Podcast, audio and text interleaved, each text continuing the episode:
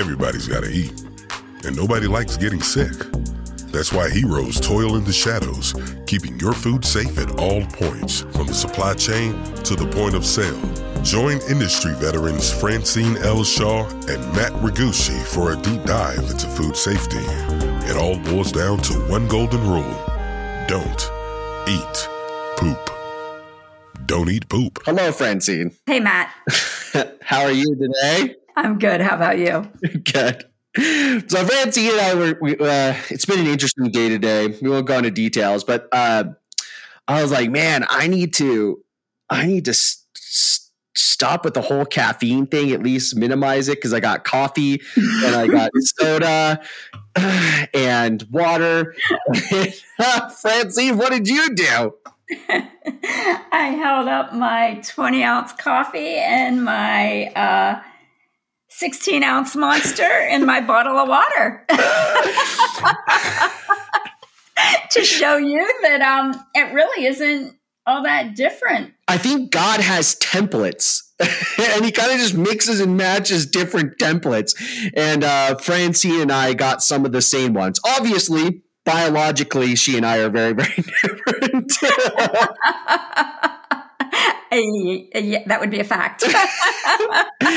Age is different, but uh, yeah, the uh, yeah, yeah. We won't go into the pronoun thing, but the uh, uh, definitely the the compulsion to drink lots of caffeine throughout the day is there. Um, especially by the time we get to Friday, which is when we tend to record these, is Friday late morning, early afternoon. So um, here we are. here we are. Here we are. So it was kind of it was interesting. This was a very interesting news day, or I should say news week, um, and you and I got a lot of responses on a couple different articles that were kind of related. So yeah, it's it's fascinating. And you went all crazy and decided you're going to create a whole new product because of one of those, which we will discuss later. I did. I did. I want to go back though to a previous podcast because I discovered something during the course of the week. Um, we talked about the new product, speaking of new products, that Starbucks was launching. And oh, yes. We were just talking about our caffeine. Um, I stopped into a Starbucks last week and was asking them about the new product that they were launching, the coffee with the olive oil, to see if they had it yet. And they did not. And the barista was telling me that he didn't know if they were going to get it, that they had ah. rolled it out in all of the major cities. And he was not sure that they were going to get it because it seems that it has caused some gastrointestinal problems. like, you don't say. This is so funny that um, that they had to have empirical evidence that this is going to happen, as opposed to just going like, "Ha, huh, let me let me think about this. What would happen if we added these two things together?" I was kind of dumbfounded. I was just like, "You don't say." so anyway, they um apparently may not have a full scale launch on that product in the states anyway. Ah, so sad. I don't I was... know. I don't know. I have not talked to anybody at Starbucks corporate. Certainly, that came from a barista at a drive-through. I know a bunch of people at Starbucks corporate. I should ask them. I didn't even think about that. Hmm. But um, I live I live in a much larger city than you do. Uh, one of the top 40. I, I, think we're not, I mean, obviously we're not top 10, Colorado Springs, but I'll be up in Denver tomorrow too, or Sunday. So I should check to see in my local Starbucks and in Denver. I was really looking forward to this being one of our challenge series in our podcast, Francine. So was my family. My wife and daughter were, were very excited about the potential of you and I trying to last a couple episodes, recording a couple episodes after drinking one of those. you were way more excited about that than I was. Well, I, I, you weren't excited about it at all. You were you were very no, this is not happening. Uh, well, I mean, I'm not surprised at the result. But I mean, that's really I mean, that is monumentally expensive for Starbucks to roll that for, for Starbucks to create the product and then to roll it out to the test market in Italy and then to roll it out into major cities within the United States before them going like, huh, yeah, I don't think this is going to work. So much goes into developing the product. Yeah. Marketing, launching, the testing of the product. I mean, it yeah, it's a major undertaking to do something like that. So yeah. I just want raspberry syrup back. you don't even just go on Amazon and buy that raspberries or, or any grocery store. I don't keep it in my car. Why not? Obviously, we've just shown each other that we have multiple vessels of holding liquid. Why not? Why not add a syrup one? Keep a flask of raspberry syrup. oh my, that would be so hilarious. Okay, I I am tempted to. I, I saw I saw a TikTok uh, of this guy who had a handle of of like a vodka handle, a, a Smirnoff vodka handle, and in it was just water and he's sitting out in the front porch just drinking it from from like this 1.75 liter bottle of water in a vodka container. And i was like that is g i so want to do that. Go for like one of my hikes you know? Because it's a convenient little bottle those things. And just walk around with with that and just be drinking probably not good. Not a good idea. Don't plan on getting arrested. Store, to the grocery store with your vodka bottle of water. yeah, like excuse me, sir, you need to pay for that. No, no, no it's water. It's mine. I bought it home. How many kids listen to this podcast are going to be dumping out their parents' vodka? or drinking it, which they yeah, like no kid has ever anybody drank vodka and then added water to it. Dumping the water. No, no ideas, children. no ideas. Not not. Wait, we went way off track. So back to our. and this is how it happens. and this is this and this is how it begins. Yes. So I thought this this was an interesting stat that I didn't even know. One of the things I love about this industry and working in food and food compliance in general is if you're not learning anything new, you're not trying because you don't even have to really try to learn something new. But did you know that 40% of foodborne illnesses comes from um, sick workers in restaurants? So, yes, because I've written articles about this. Now, the number I think fluctuates a little bit but I've written multiple articles, and you and I remember work in different aspects yeah. of the industry. So this is more my world, and I know that the number is is astonishingly high in my opinion. And I know that you know there are certainly things that can be done to lower that number. You know, hand washing, single use gloves, and employees not coming to work when they're sick. Now, having spent a number of years in the industry, you know, there's two sides to the coin, and I'm not condoning anything right. by any means. It's a topic that needs to be discussed. I feel like it doesn't get discussed enough. It's something that needs to be rectified. There's consistently, and especially now, a labor shortage problem. But, you know, and, and I always use this as an example, you know, it's it's Friday night in the fall everybody calls in sick and you've got that last employee that you're counting on to show up yep. that calls in and says i don't i don't feel well. And the manager says can you come in just for a few hours? Yep. And that's all it takes. That's all it takes. We've got to get rid of that mindset because i'm quite sure that even though those customers on the other side of the counter are upset because they have to wait for their food and, you know, it's a rough night for the people that are working because you're getting slammed before and after that football game. They would rather wait for their food than get sick because somebody came to work sick.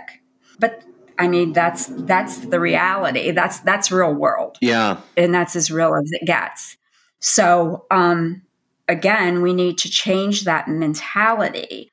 And what happens is, you know, while we have for you know if you look at the number and i don't have my glasses on only like 25% 23% had policies in place written policies in place telling, you know, the employees not to come to work when they were sick.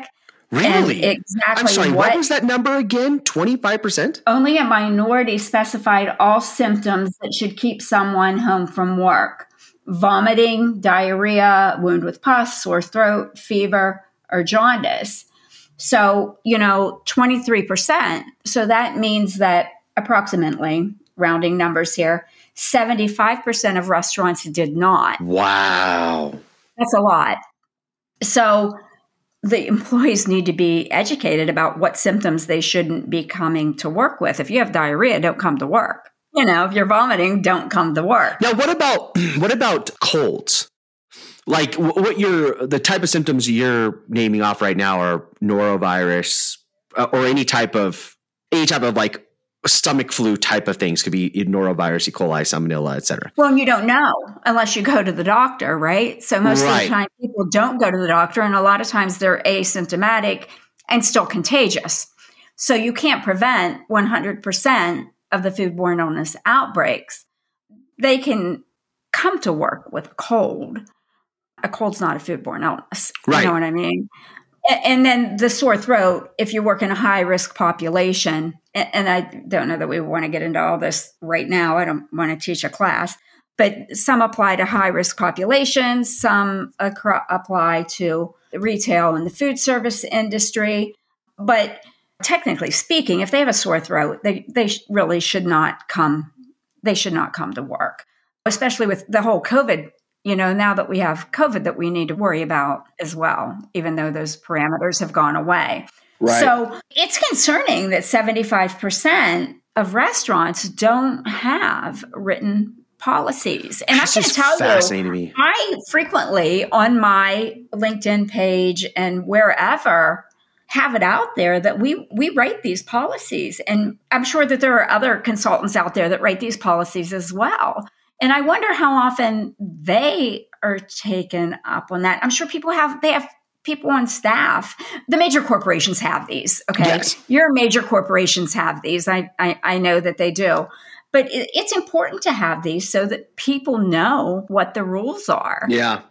I was a manager at Starbucks, and that was, I mean, this was 22 years ago, a long time ago in college. And I was trained in this and they were really strict about not having people showing up if you have diarrhea, which is funny because then they create product that induces diarrhea. but for a completely different reason. so so the entire staff tastes this product during rollout.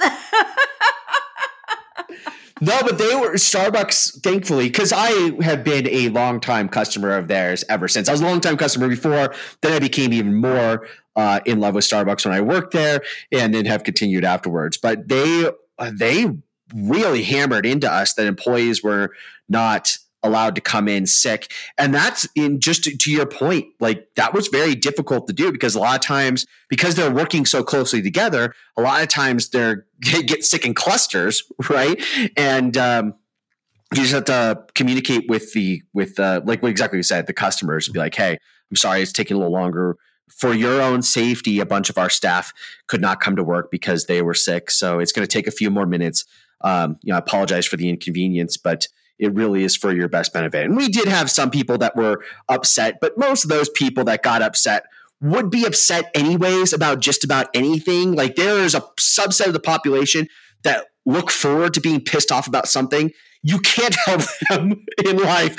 So, but the vast majority of people are like, man, thank you. Wow.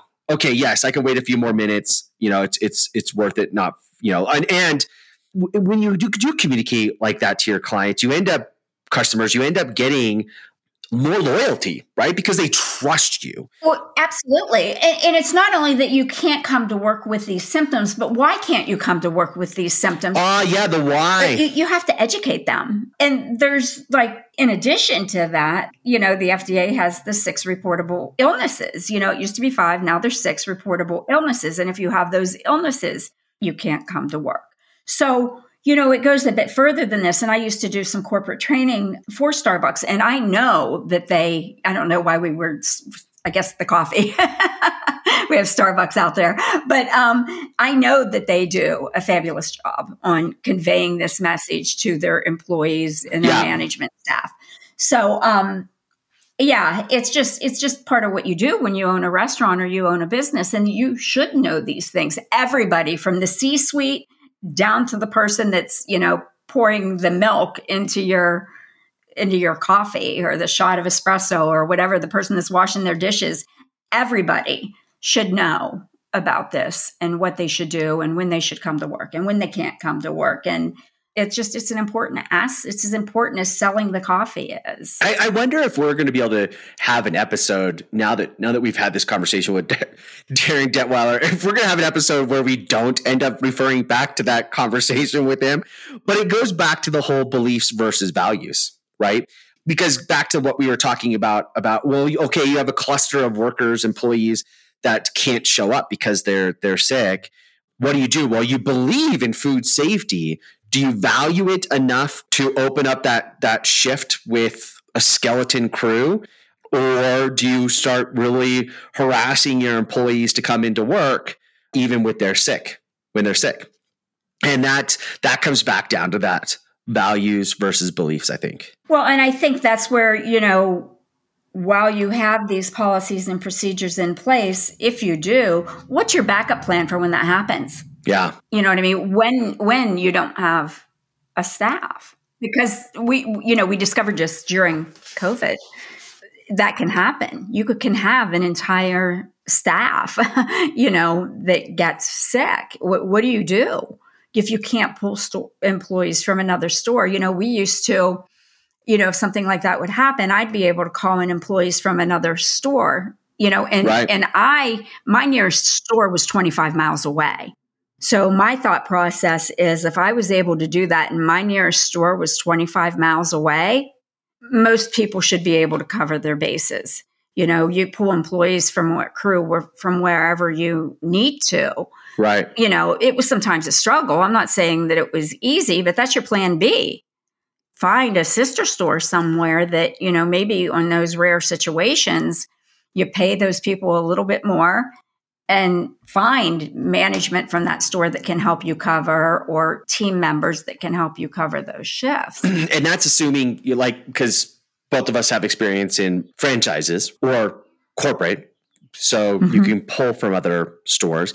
But I also was a server in college at a restaurant that was just a single restaurant, right? Right. So when people showed up, when people called in sick, you had to work extra, the other staff had to work extra tables. The hostess had to tell people, hey, listen, you know, we can't. Yes, I know you see tables there. And that's what COVID happened too. Because I remember walking in and my my daughter walking into a restaurant and um, you know, hostess being like, "Hey, um, you're gonna have to wait like 30 minutes." And my daughter was like, "There's all these open tables there. What are you talking about?" And she's like, "Yes, we have open tables, but we don't have servers to serve them." So I just said, you know, to everybody, like, listen, we are very gracious people, and we completely understand that you are understaffed. Do you mind if my daughter and I just sit at that table right there next to the other one, and um, we will you know, we're not going to ask the server to to wait on us, you know, really, really well just because we know she has like 14 tables. So can can we just sit there though and just have a conversation and and you know we, we want to we'll spend two hours here as opposed to an hour. Uh, and most companies were like, yes, that's great. Yeah, go ahead. And some were like, no, you have to wait 30 minutes beforehand. Whatever, it's their policy. But uh, that, again, back to the communication. I, but it still baffles me. So this 40% of illnesses that are passed on by sick workers, that is probably one of the easiest outbreaks to stop if the policies are held correctly. And if employees just don't show up, that's the other thing too is a lot of times these employees are not full-time employees. They don't have sick leave, paid sick leave. And so sometimes it could be the policy of the employer to, to, not have them show up, but they still show up because they need to get paid. They need the money. Right. Well, and there's, you know, Bill Marler brought up a good point in the article when he talked talked about the hepatitis A vaccine. You know, hepatitis A is probably one of the easiest things to stop in the food service industry if people just got vaccinated. Yeah. You know, there's a vaccine and it's optional. most people don't have it. So that's an issue. Um, yeah. Not washing their hands properly. You know, I had to laugh, not laugh at because you know that I'm not laughing about this at all. It's um, been a source of contention for me now for a long time. In the last few weeks, I've just been just beyond frustrated. So, this article is about foodborne illnesses, and CNN did this. I mean, they can do better it's about foodborne illnesses and how employees can spread foodborne illnesses. And the picture that they use, the image that they use, as they're talking about sick, sick employees, is an employee placing food on a plate and he has no gloves on. Now, by the way, they did change this, and, and uh, that's a great segue into into this next thing. And I think we need to have a uh, a podcast specifically on the hepatitis A vaccine because I was surprised about that that even existed a few weeks ago for one of the podcasts and we just brought it up again. So I definitely have to do that again. But okay, so that's the next segment is what you're talking about now. And I really want you to go into detail on this because you posted this on LinkedIn and I don't know, you probably have received thousands of people that have looked at that. Did you were telling me this morning CNN took that image off? Well, I went into the main link on Google and the picture's gone. So maybe you maybe we're having an impact, Francine. I don't know, but that picture is not there anymore. Which is good. Which it's is a, good. It's a picture of it's a picture of bacteria. It's a video of bacteria or something that's on the Google that's on the Google link. So yeah, please don't think I'm crazy when you go look. Um, no, I saw it. I, I, and is is the image still there on your LinkedIn post? It is the image. I'm looking at it right now. The image is still there on my LinkedIn post, but the images of this cook and he's bare hand contact plating food in the kitchen. Now, if he happens to be sick, they could have an outbreak from this sick employee handling the food that he's putting on that plate. Yeah. And we see this all the time. I see this culinary schools, consultants, restaurants posting images of all kinds of food code violations with articles about food safety, restaurants that they're representing. You know, when when you do that, it's it's contradictory to what you're writing about yes. or what you're posting. And not only that, but let's suppose that that restaurant in this image has an outbreak. And let's say this article happens to be an advertisement. It's not, but let's say it happens to be an advertisement about that restaurant.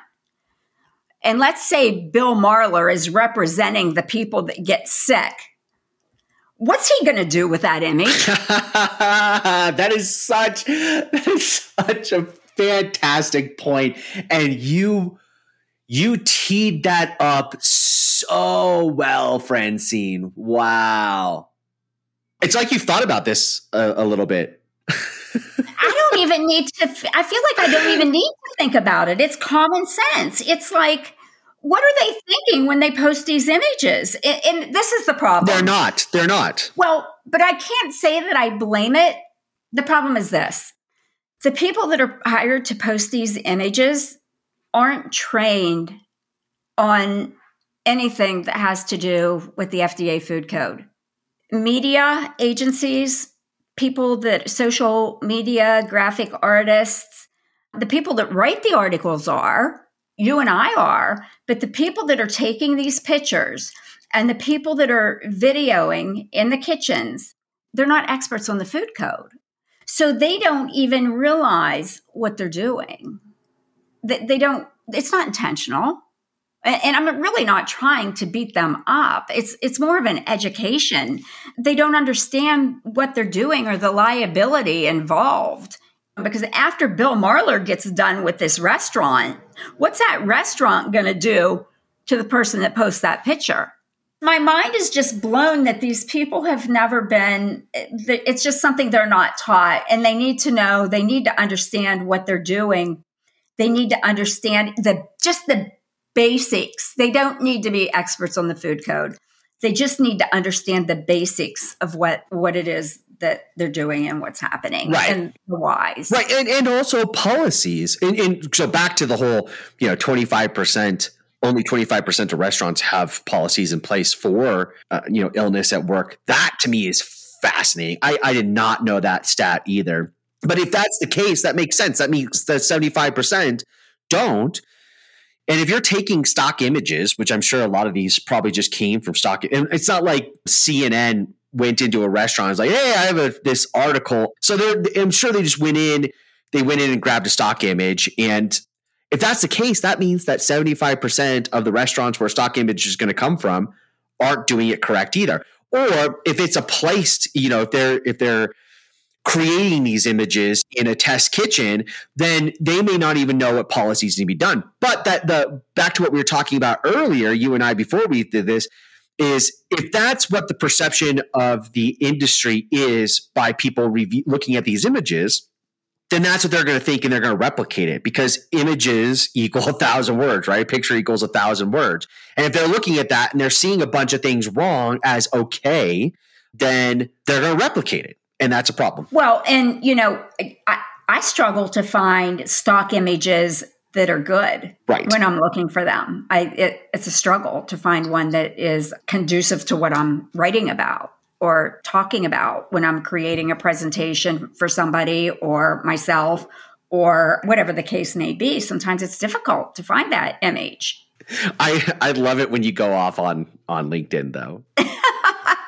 you went off on that one. And I try to be nice. and then you're like, you know what? I am going to create a product from this. I'm going to, and now I'm going to start promoting it on LinkedIn before I even have it. And everybody is like, when is this going to be out? I want to join. I'm even right now offering it free. So I mean, it just it's just it's a service. It Yeah. I want I want to fix the problem. And when is that going to be? Because I think we should we should. It's it's going to be a webinar or something like that where you're going to. Yes.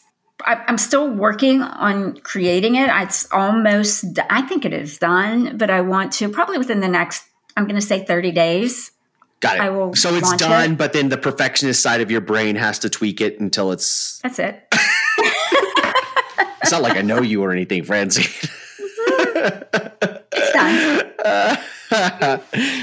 yeah, that's why I hire you for projects because I'm like, oh my gosh, you know, I give you a buck, you're gonna work, you're gonna make sure it's way better than I ever could even dream of. It'll be worth 10. That's exactly right. That's just the way my brain works. I won't, if it's going to have my name on it, it's got to be right. No, 100. percent And I'm I'm excited about that, and everybody on LinkedIn was too. And it may be something good for just consumers that aren't even in the industry as well. Um, but yeah, so I didn't even know it was going to be free. I thought you were going to charge for it. So it's going to be like a free webinar. Ultimately, I will.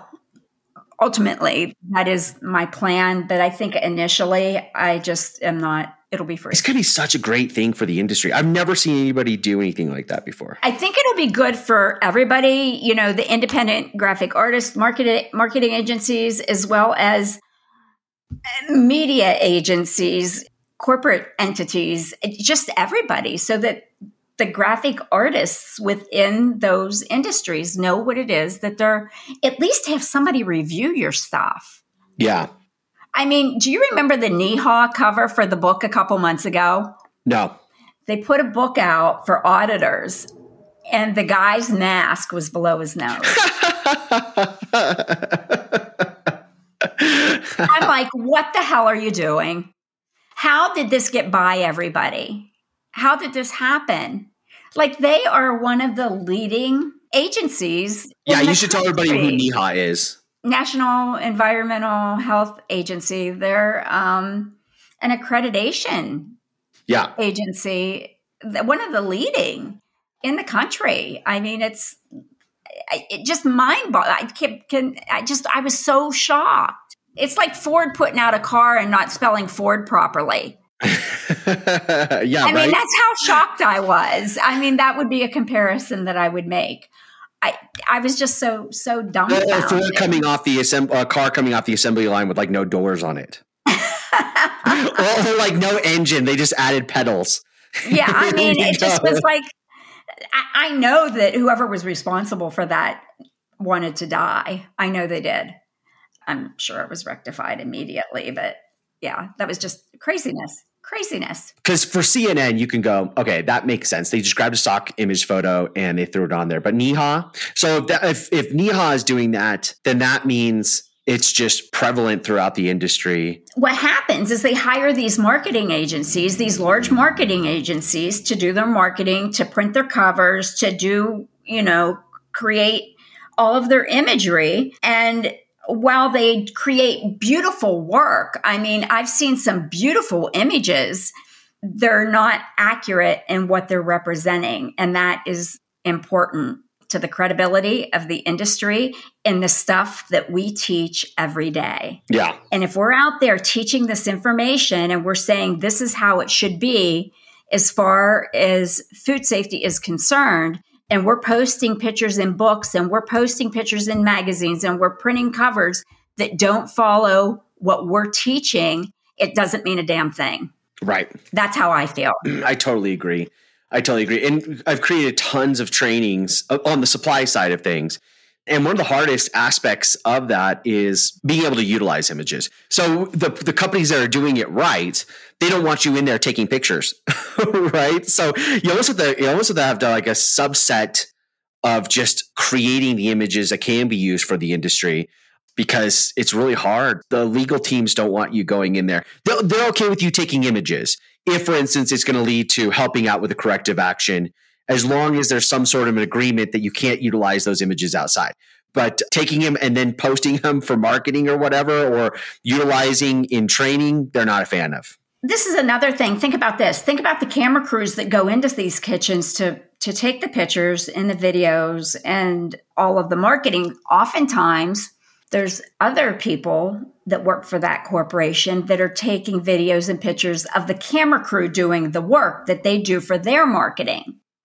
Now, one of the food code rules is that there's no unauthorized personnel right. in an operating kitchen.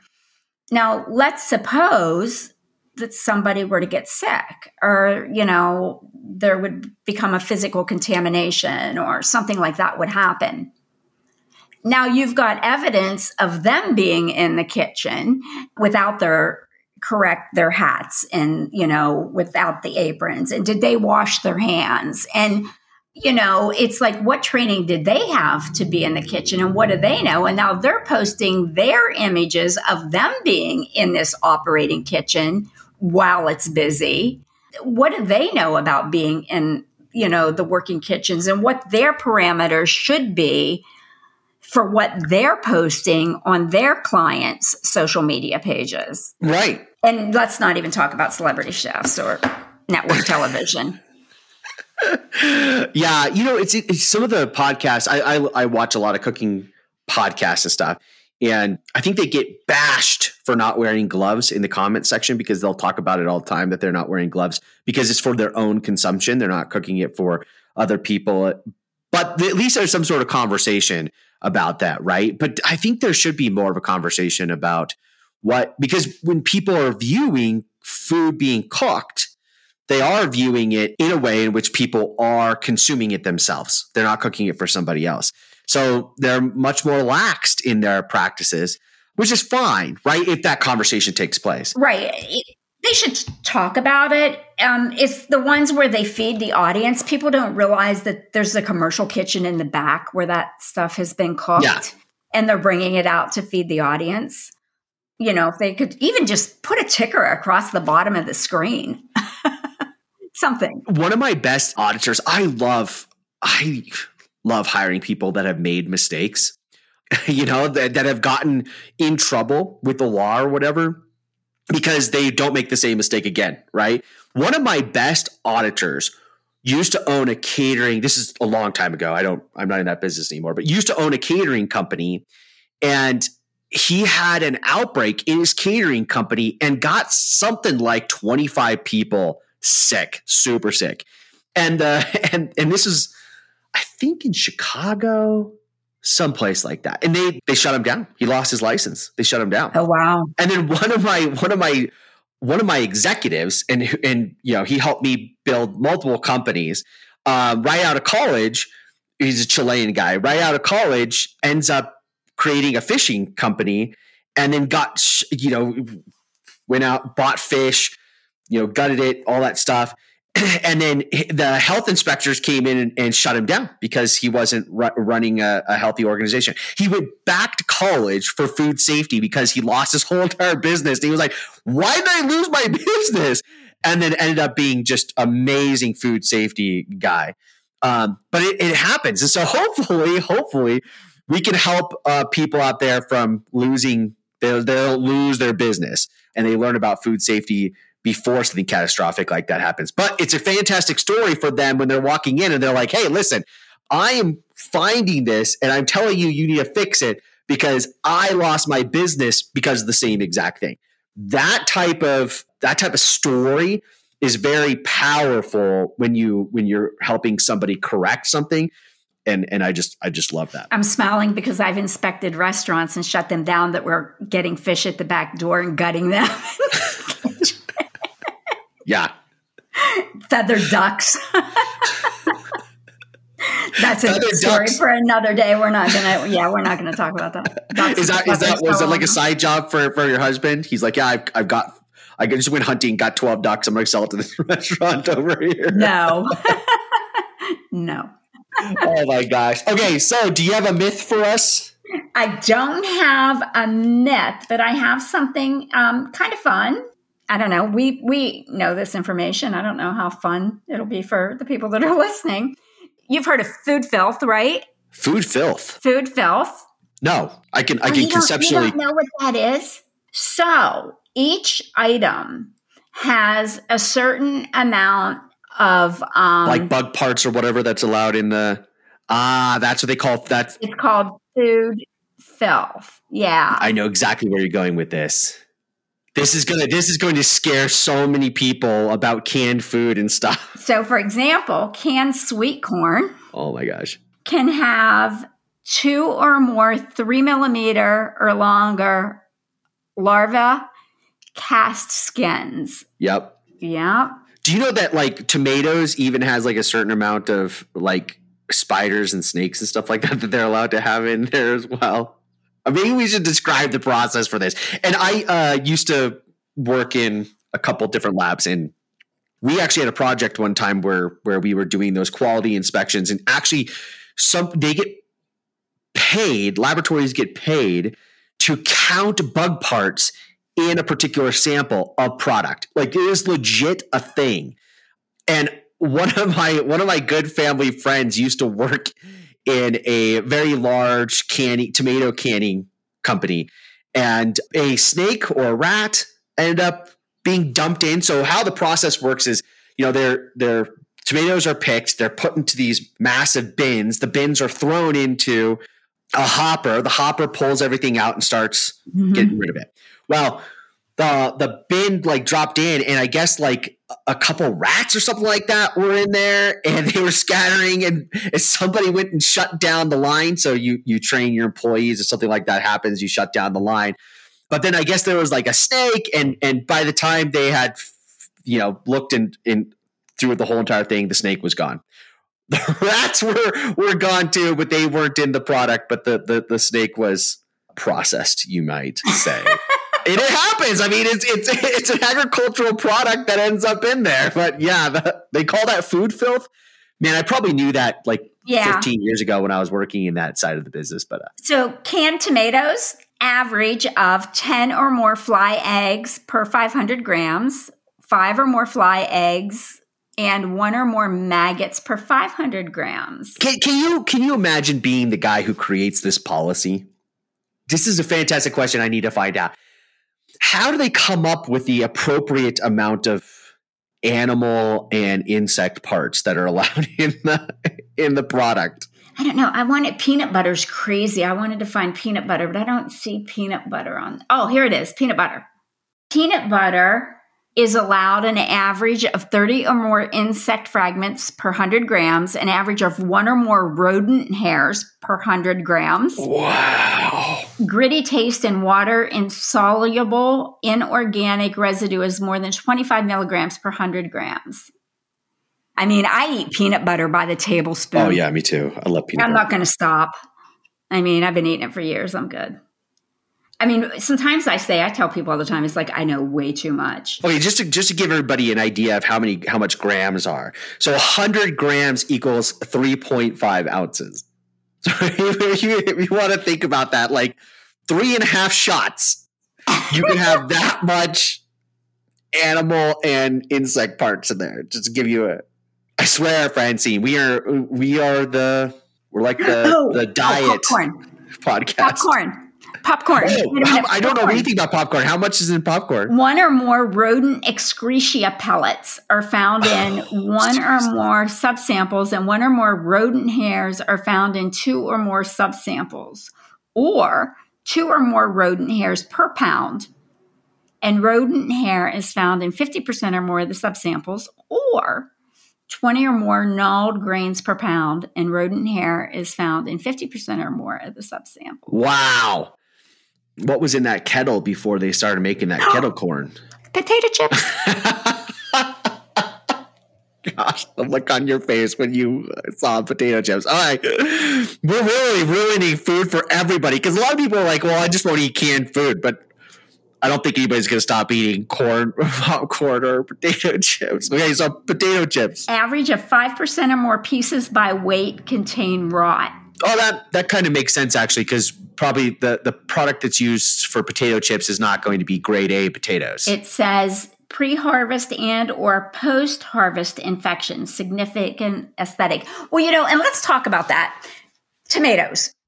The tomatoes that they're using for canned tomatoes are not the nice plump round tomatoes that you go in to buy for your tomatoes that you put on a sandwich. also, the tomatoes that are used for canning.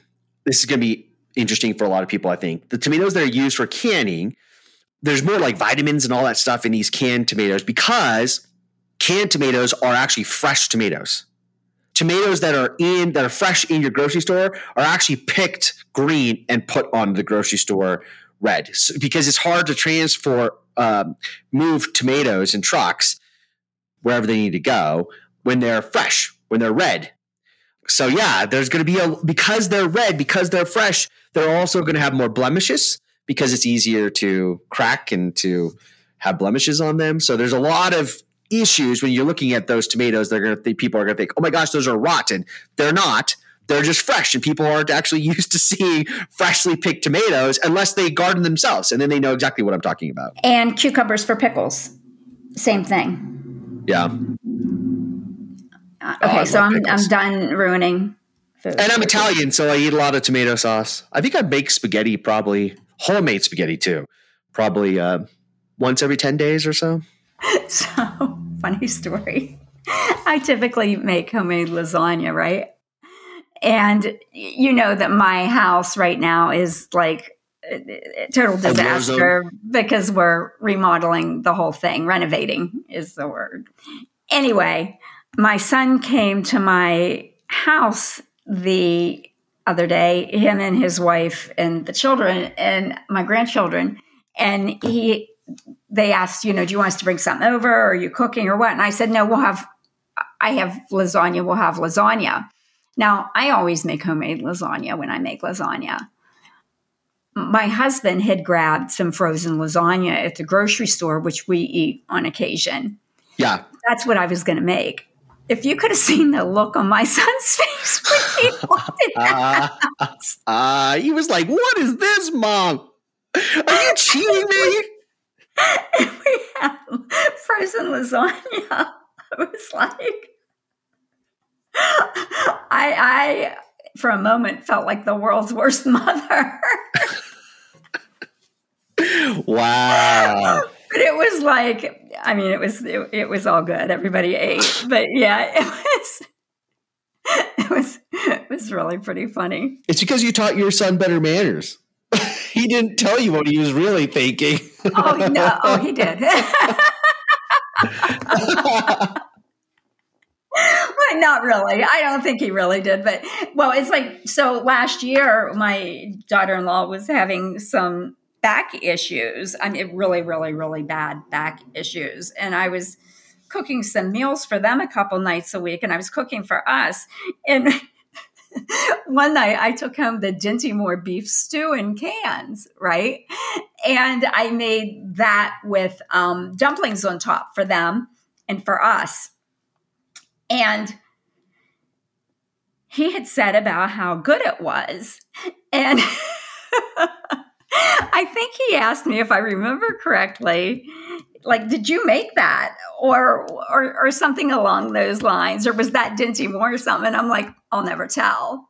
But then he came over to my house a few days later and found the can, because we we um, recycle. So he saw the can and he's like, okay, so I just saw the Dinty Moore and he's an engineer too, so he's a very observant person. right. Yeah. Oh, yeah. He doesn't miss anything. it was just so funny. so funny. I'm like I'm falling apart in my age, old age, I guess. Yeah, but those those frozen lasagnas, we get frozen lasagnas from Costco or Sam's Club or whatever. They're pretty good. Yeah, it wasn't bad. It wasn't bad. Well, should we call it Francine? I think. I mean, it seems like we, we, we always say don't eat poop, but with your um, food filth, I guess there's a certain amount of feces allowed. On occasion. On occasion. Excretia. Which is just a, a scientific way of saying poop. I mean, don't eat excretia doesn't isn't nearly as fun as don't eat poop. Oh, you know what we need to tell people to do? We need to tell people to follow us on our LinkedIn donate. Oh, we have a page now. Thank you, Francine.